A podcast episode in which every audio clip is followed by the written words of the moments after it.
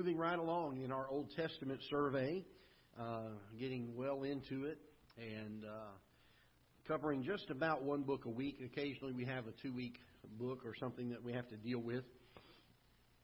But uh, Esther is a very unique book in Scripture.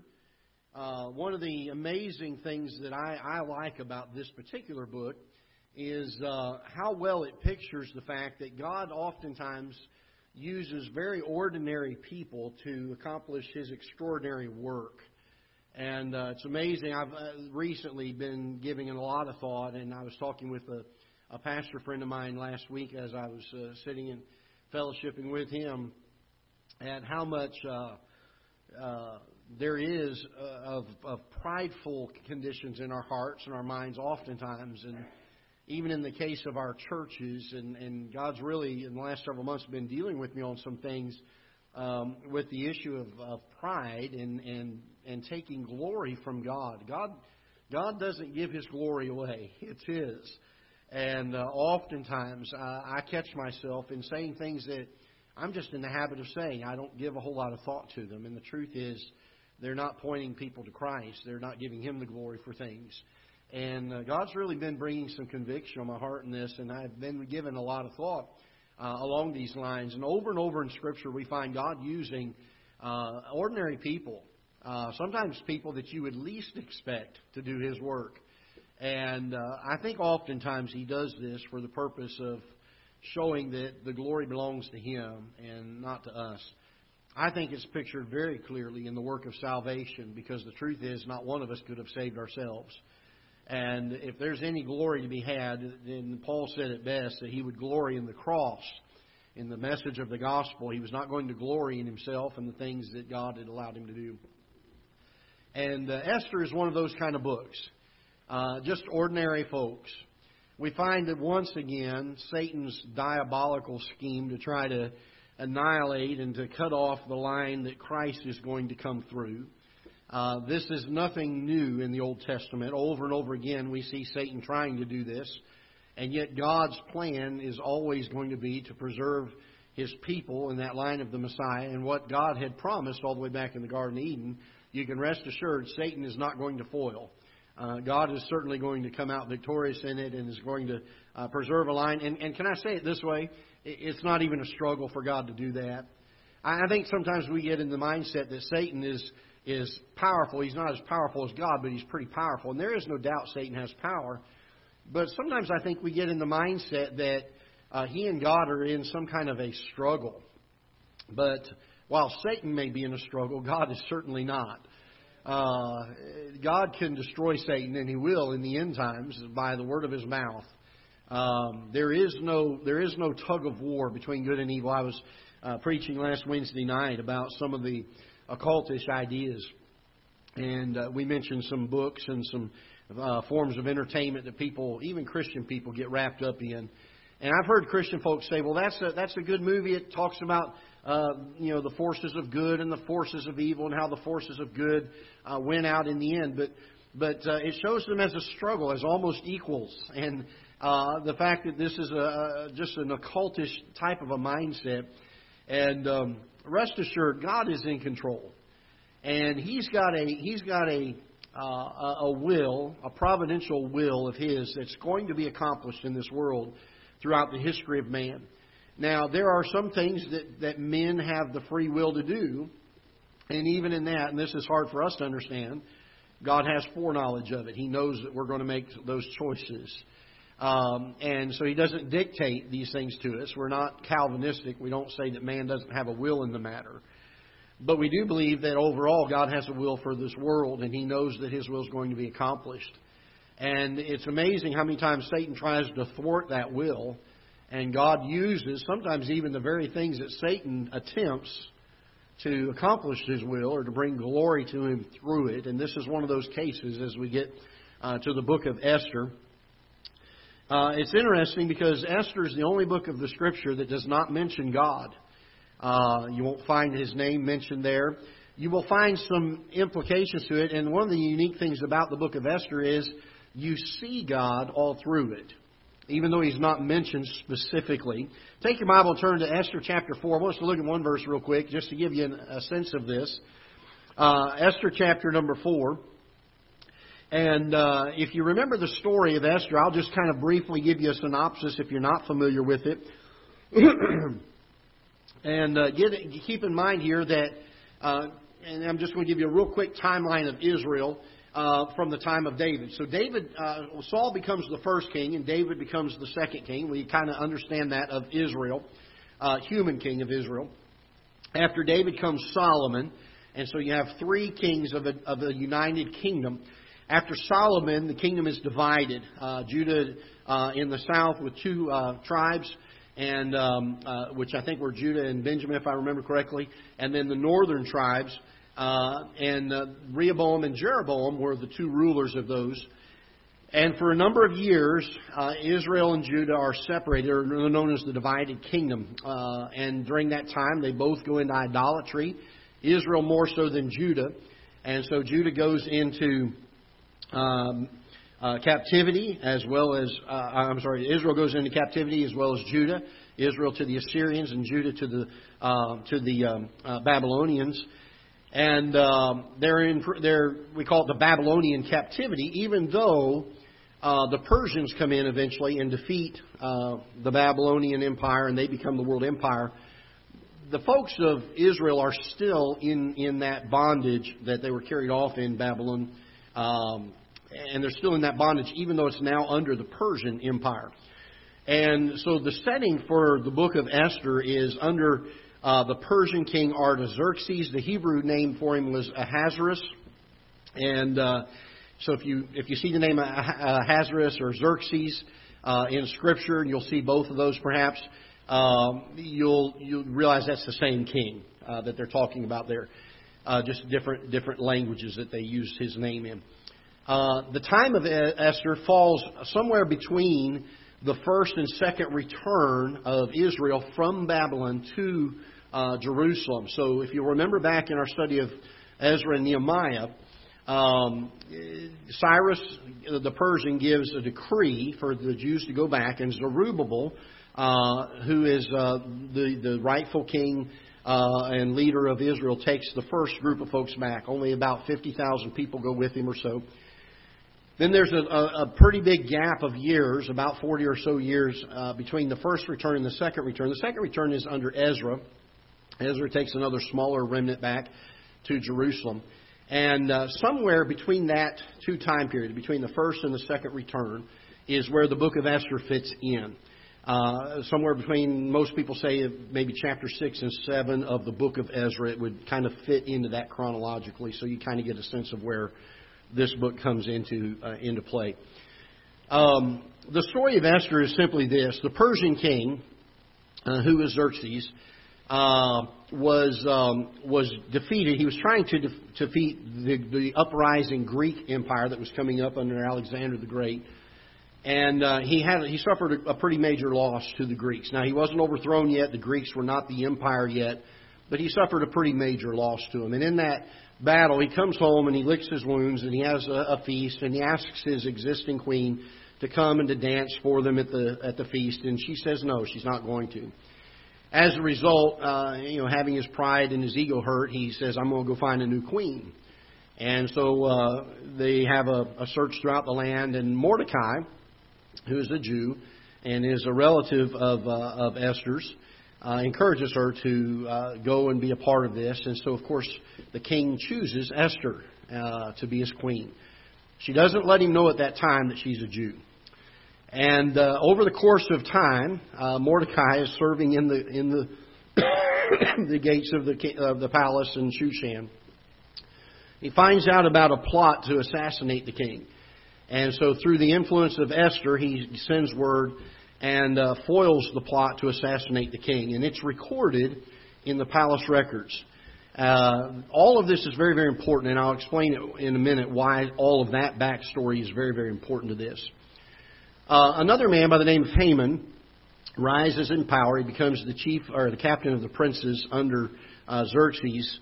And um, he, he requires people, when he goes out around the town, to bow to him. Mordecai says, I'm not going to do it, I only bow to God. And uh, so, Morde- uh, so Haman gets very upset. Uh, he's offended by that. He hates Mordecai. And he devises a scheme. It takes him a long time, but he comes up with a scheme and he gets he tricks the king of Persia, Xerxes, to sign a decree. Now, if you'll remember, there is something called the law of the Medes and Persians. And when a, a Persian king signed a decree, it could not be altered, not even by the king himself. He could not alter it. Uh, we find that when Daniel uh, was thrown into the lion's pit. Um, the remorse the king had, and he wished he could take it back, but he couldn't. He couldn't even take his own decree back. and so, uh, in fact, even to this day, when we want to say something is ironclad and it can't be changed, we call it the, that's the law of the Medes and Persians. That's where that expression came from.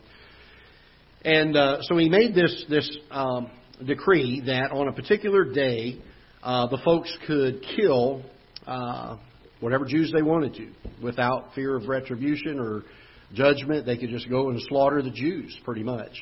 Again, this is the work of Satan trying to cut off the line of the Messiah. I believe very strongly that over time, throughout history, Satan does this time and time again. Um, Haman uh, is, is very uh, uh, arrogant. He's, he hates Mordecai. And uh, so the king, um, Mordecai finds out about this plot, and he goes to Esther, and uh, he says, uh, I need you to go to the king. The king was not to be approached unless he, he beckoned you to come. And if you tried to approach the king, if you tried to come to the king, if he did not grant you mercy for coming to him, you were killed. Uh, that was the penalty for approaching the king. And um, if he held out his scepter and said, you know, come and approach the throne, then you were granted mercy. And so Mordecai asked Esther, the queen, to come and approach the king. Well, that's a sentence of death, basically. And that's where we are at in chapter number four. And uh, look down with me as Mordecai is having this discussion with Esther. And Esther says, Look, you know, this could be the end of my life by doing what you're asking me to do. And uh, let's look in verse number 14. Uh, verse 13, I'm sorry. Then Mordecai commanded to answer Esther, Think not with thyself that thou shalt escape in the king's house more than all the Jews. For if thou altogether holdest thy peace at this time, then shall their enlargement and deliverance arise to the Jews from another place. But thou and thy father's house shall be destroyed, and who knoweth whether thou art come to the kingdom for such a time as this? What a powerful question. I've heard that question preached on oftentimes and um, and a great, great question. Um, it's a great motivational question. But I will say this: just in the question itself, we see that there is an acknowledgement to God at work. And Mordecai asks Esther that question. You know, we don't know what God has in store here. Now, he doesn't use God's name here, but the implication is very strong that he knows that there is a divine will that is above theirs, and how does she know whether or not this is not just a time that she's been brought to the case? I think something more important, at least in my heart, in chapter in verse number 14, that I love reading about that is not very often preached on, is the statement that he makes here. He says, For if thou altogether holdest thy peace at this time. Notice this statement here. Then shall their enlargement and deliverance arise to the Jews, notice this, from another place. If, if Esther had been disobedient to what God's will was in this matter, you could rest assured God was still going to get the glory of it. God was still going to rescue his people. It just wouldn't have been through Esther. And uh, there is a statement here that is a sign of the faith that Mordecai has in God keeping his word and preserving his people. I think it's an underestimated statement. In many times, as we read through this book, that's not the one we focus on. We usually focus on um, uh, such a time as this. You know that that that's something you can sink your teeth into. But I love the statement Mordecai makes here. He says, "Look, if you're not willing to do this, God will bring another deliverance along." And Mordecai was just assured in the promises of God. Isn't that amazing? That even though God brings chastening to his people, he never forsakes them, and He always preserves them. By the way, if there's not a better argument for eternal security, I don't know what there is. The Old Testament picture of this is a wonderful picture of eternal security of the believer. That while we may get out of God's will and we may sin and we may suffer some of the chastening of God in this life, He doesn't forsake us and He always preserves us. He's always faithful. And I think it's a wonderful picture that's seen here. But again, verse 14, I think, is a, is a prime example of how, while God is not directly mentioned in the book of Esther, he is certainly vividly seen throughout it. There's no question as you go through this book that God is at work. And even the acknowledgement of these folks to understand that these things are going to take place, the deliverance is going to happen, and that God is going to bring uh, this enlargement and this, uh, this um, uh, deliverance to the Jews. um, let's go back a little bit here and, and, try to catch up on a few notes that I kind of brushed over here.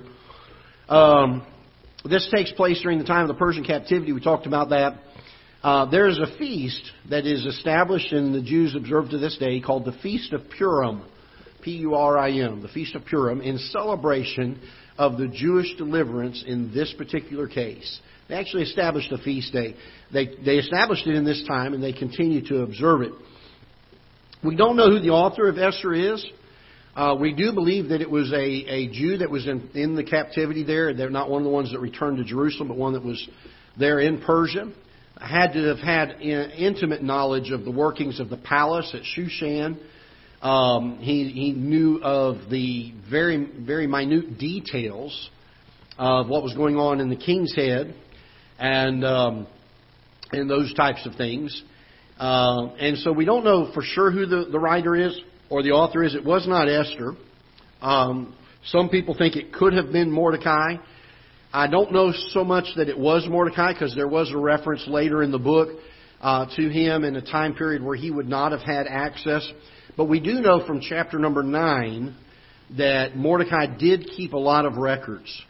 And so, certainly, I believe that the things he had written and, and kept records of were consulted and probably used to compile this book and give a, a, an accurate historical record of it.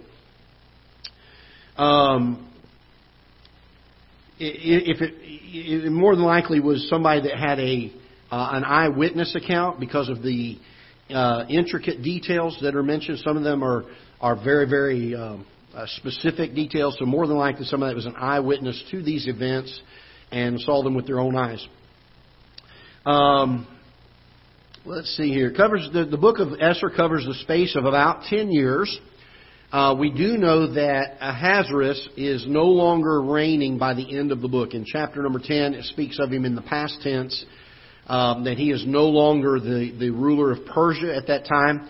So these would have been probably within the last 10 years or so of his reign uh, that these events took place. Um, there are several pictures of Christ that we see throughout this. Uh, Esther is a picture of Christ in, in a sense, in that she puts herself in the place of death for the sake of her people. Uh, willingly uh, puts herself in that in that position, and of course, Christ certainly did the same. No one took the life of Christ. He laid it down willingly and uh, was willing to give it for his people. Uh, notice also that she is a picture of the role that Christ plays in being the advocate. Uh, Esther was the one that went to the king that had the power to do something about it on behalf of her people. And Christ is our advocate. Uh, we don't understand this. A lot of people don't understand this in the day that we live. Satan is the accuser of the brethren. The Bible speaks of that. He comes before God, he accuses us. Satan has access to God and is constantly accusing the brethren. And the Lord Jesus Christ is our, is our advocate. Uh, he's the one that stands there, and when the uh, accuser comes and talks about our sin, uh, Jesus says, uh, Father, that one's already paid for. Uh, and then Satan brings another one up, and he says, "Oh, nope, that one's already paid for too." and every time Satan brings one up uh, to accuse the brethren, Christ is the advocate. He's the one that says, "Father, you don't have to worry about that one. The price has already been paid." Isn't that a wonderful thing as a Christian to know that the price has been paid for not just our past sins, but all of our sins? Somebody said, "Well, what about our future sins?" Uh, when Christ died on Calvary, all of our sins were future sins, weren't they? They hadn't even been committed yet. And yet He gave forgiveness for those too. His blood covers those also. And uh, now that does not give us a license to go out here and sin. Paul said, Shall we continue in sin that grace may abound? God forbid. Uh, we ought to, out of a heart of gratitude, out of a heart of love for what God has done for us, say, Lord, I want to, I want to live godly. I want to live the way that you uh, would be pleased after all that you've done for me. And uh, the Paul said it this way. He said, "The love of Christ constraineth me." And so Esther is a very beautiful picture of um, the advocacy that Christ has for us uh, before the Father. And then we also see just once again, through the preservation of God's people, through Satan's opposition, his desire to destroy and to cut off the line of the Messiah, uh, the fact that God preserves this line continuously is another great picture that the Messiah is coming. The promise is still intact. And uh, something that the Old Testament saints could look forward to with joy. Uh, he's still on the way. And we look back now in history and knowing that he has already come, rejoice in the fact that he has already come. But Could you imagine being a Jew in that day?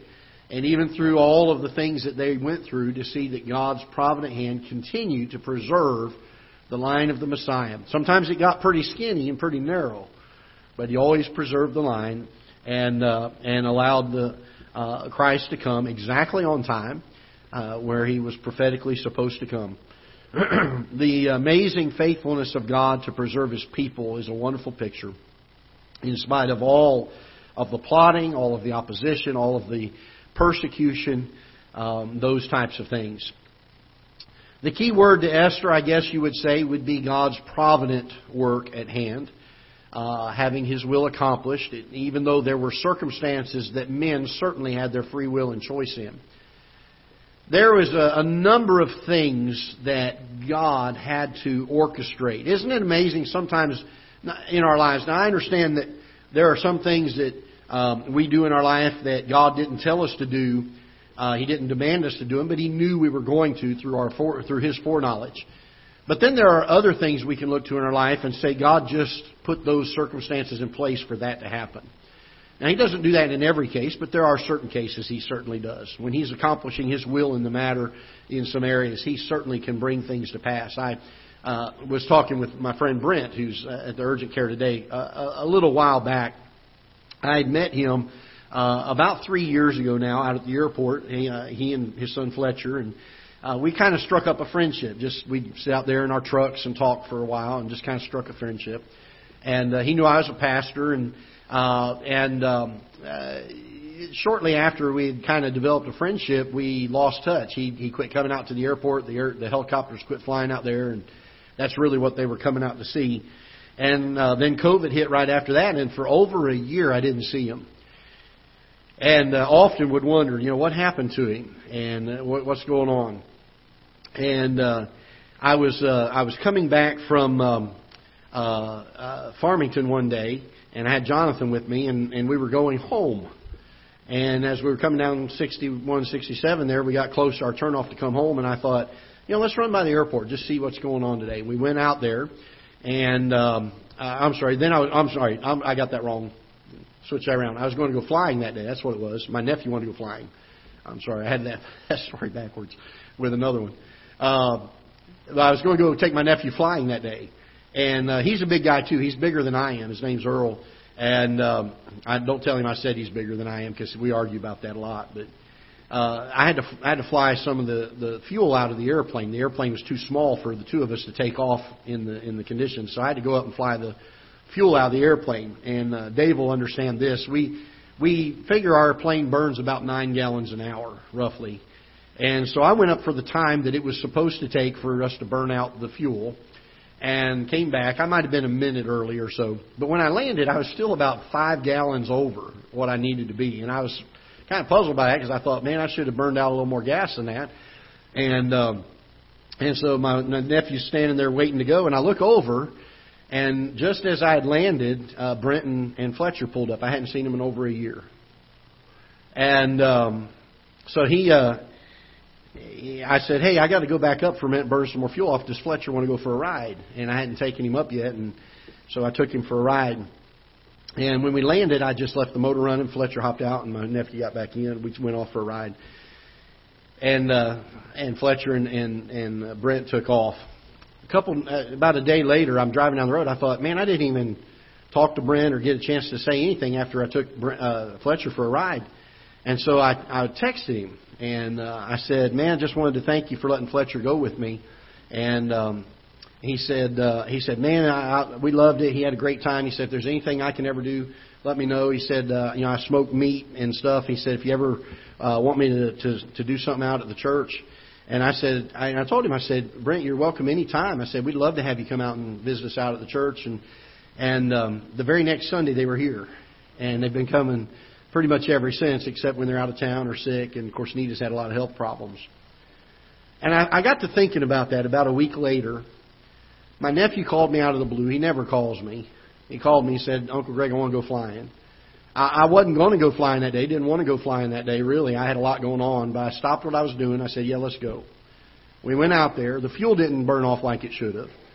I had to go back up a second time. They happened to come to the airport because a helicopter took off in St. Louis, and Fletcher heard it on the little scanner that he has, and he wanted to be there. The helicopter wasn't even landing at the airport. He was just going to fly over, and they wanted to be there to see it. And so they drove there. They were only going to be there for about three or four minutes to watch this helicopter fly over, and then they were going to leave. And I happened to land at the same time they pulled up. And I started looking at all the little pieces of the puzzle that had to happen for, for me to talk to Brent. And Brent and I have talked about that a couple times already.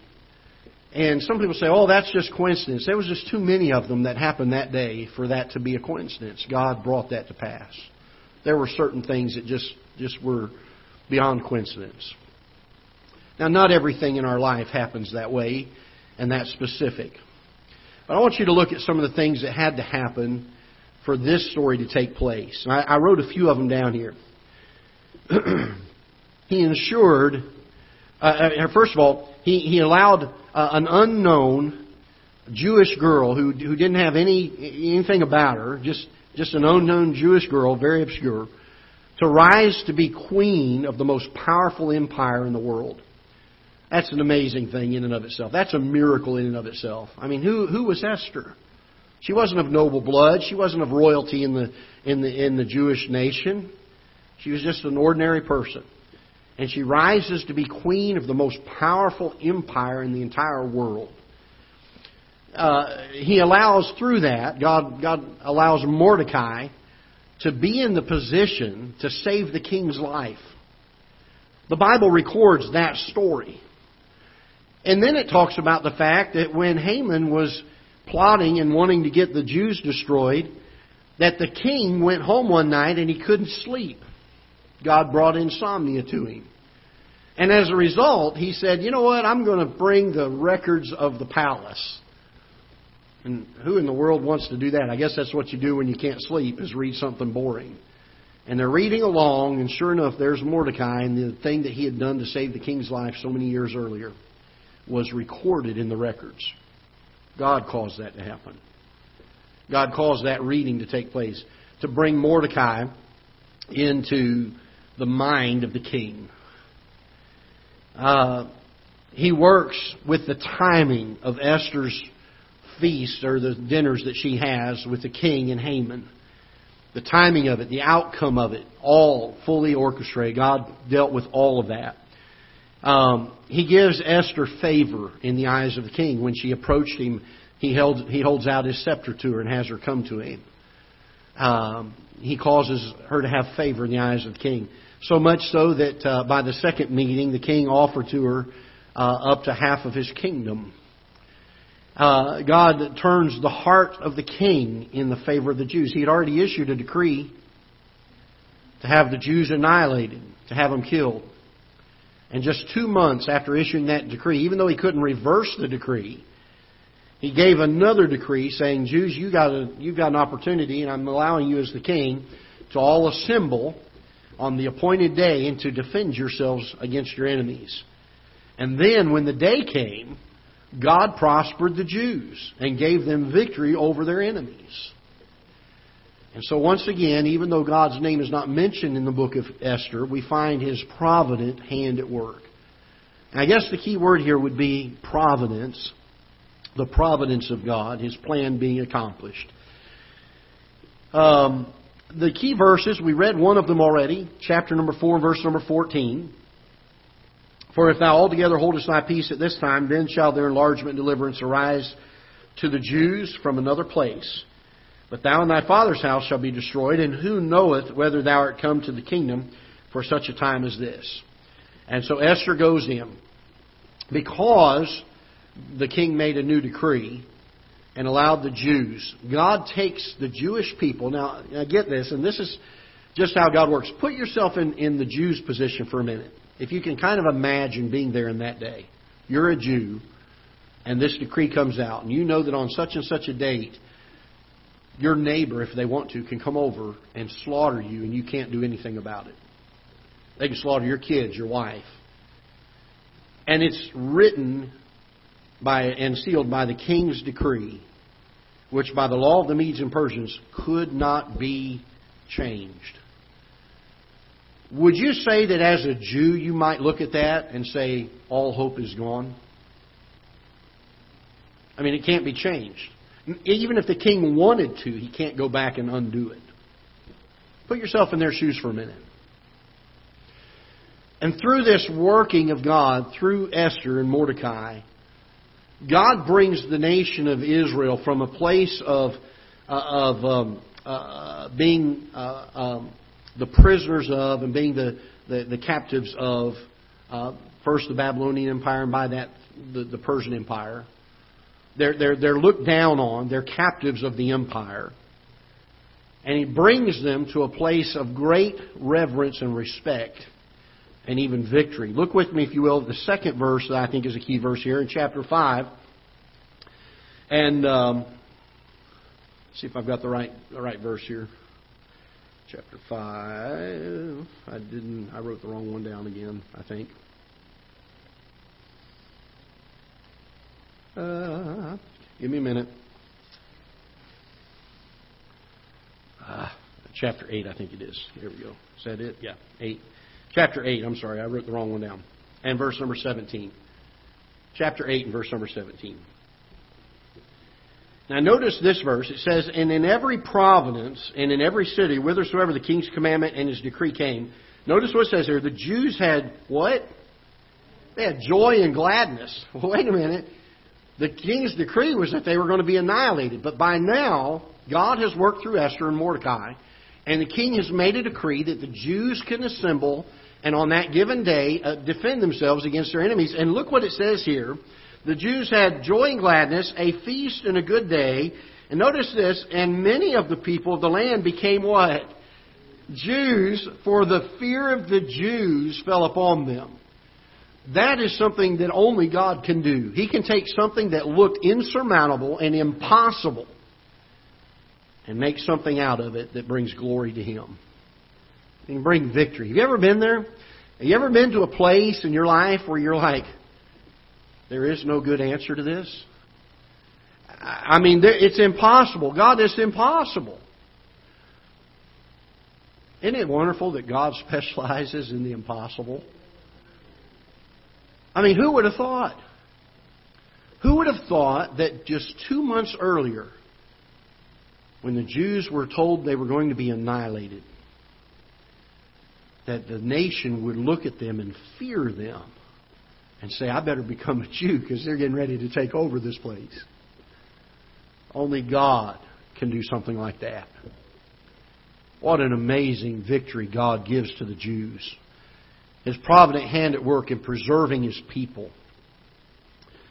I think if there's one great overlying truth to get, from this, we mentioned early on, is that God often uses, not every time, but He often uses ordinary men and women to do His extraordinary work where His outcome to impossible circumstances accomplish His gracious purposes. He takes the impossible and gets glory through it. And by the way, it has to be impossible or we would claim the glory ourselves. If there was a way that we could do it, we would take the credit because we're pretty prideful people. But when it's impossible, we have no other alternative than to say, God just did something. He did a miracle. I love this book. There's a, not a lot of, there's no mention of God in it specifically. But probably his hand at work is seen as vividly, if not more so, than many other books of Scripture and one of the great, great books, I think, of our Old Testament to see God's hand at work. The key chapter to, uh, to uh, Esther is chapter number 8, where God takes an impossible situation and turns it to the victory of the Jews. It's divided mainly into two halves. Uh, chapters 1 through 4 deal with um, the, uh, the uh, defeat of the Jews, if you will, or the, the, the decree for them to be destroyed. And then chapters 5 through 10 deal with uh, the coming of the king's decree to give victory to the Jews. And so, kind of broken into two halves there. And I think this is a wonderful book to read from time to time, and especially if you're going through one of those things in life where you think, I just don't see an answer to this. There's no way out. There's no good solution. I think it's a wonderful book to read because we see that God can take the impossible and do something glorious through it. And He does it in such a unique way, doesn't He? I mean, who would have thought a little Jewish girl of obscurity would rise to be queen of the most powerful empire? Who would have thought that Mordecai, years, years earlier, would have saved the king's life? I love the end of the story, and I didn't share with you the rest of it. But when the king found out that Haman was trying to destroy the people of his queen, he had built these 75 foot gallows to, to hang Mordecai on because he hated him so much. The king took Haman and his family and said, You know those gallows you built? We're going to hang you on them. and he does. He hangs Haman on them. And God gets the glory, and God gets the victory. And God's people are once again preserved. What a faithful God we serve. Doesn't matter what Satan throws our way. And there are times he'll throw things that we'll look at and we'll say, I don't see any way out of this. God's still in control. He might have our government in such a mess, we may look at it and say, What in the world? We have no answer, no solution. Can I tell you this this morning? God's still in control. None of this has taken him by surprise. And while oftentimes he chastens us for the decisions that we've made in the past, and we bear the results and the consequences of those poor choices. He does not forsake us. And He always preserves us. I'm so thankful for that today. Let's stand together. We'll be dismissed in prayer. Father, we're thankful for your word. And Lord, what a joy to study the book of Esther and uh, to see your hand so clearly and vividly at work. I pray that you would bless the time that we've spent studying today to encourage us to strengthen our faith in times of adversity, in times of discouragement and disappointment.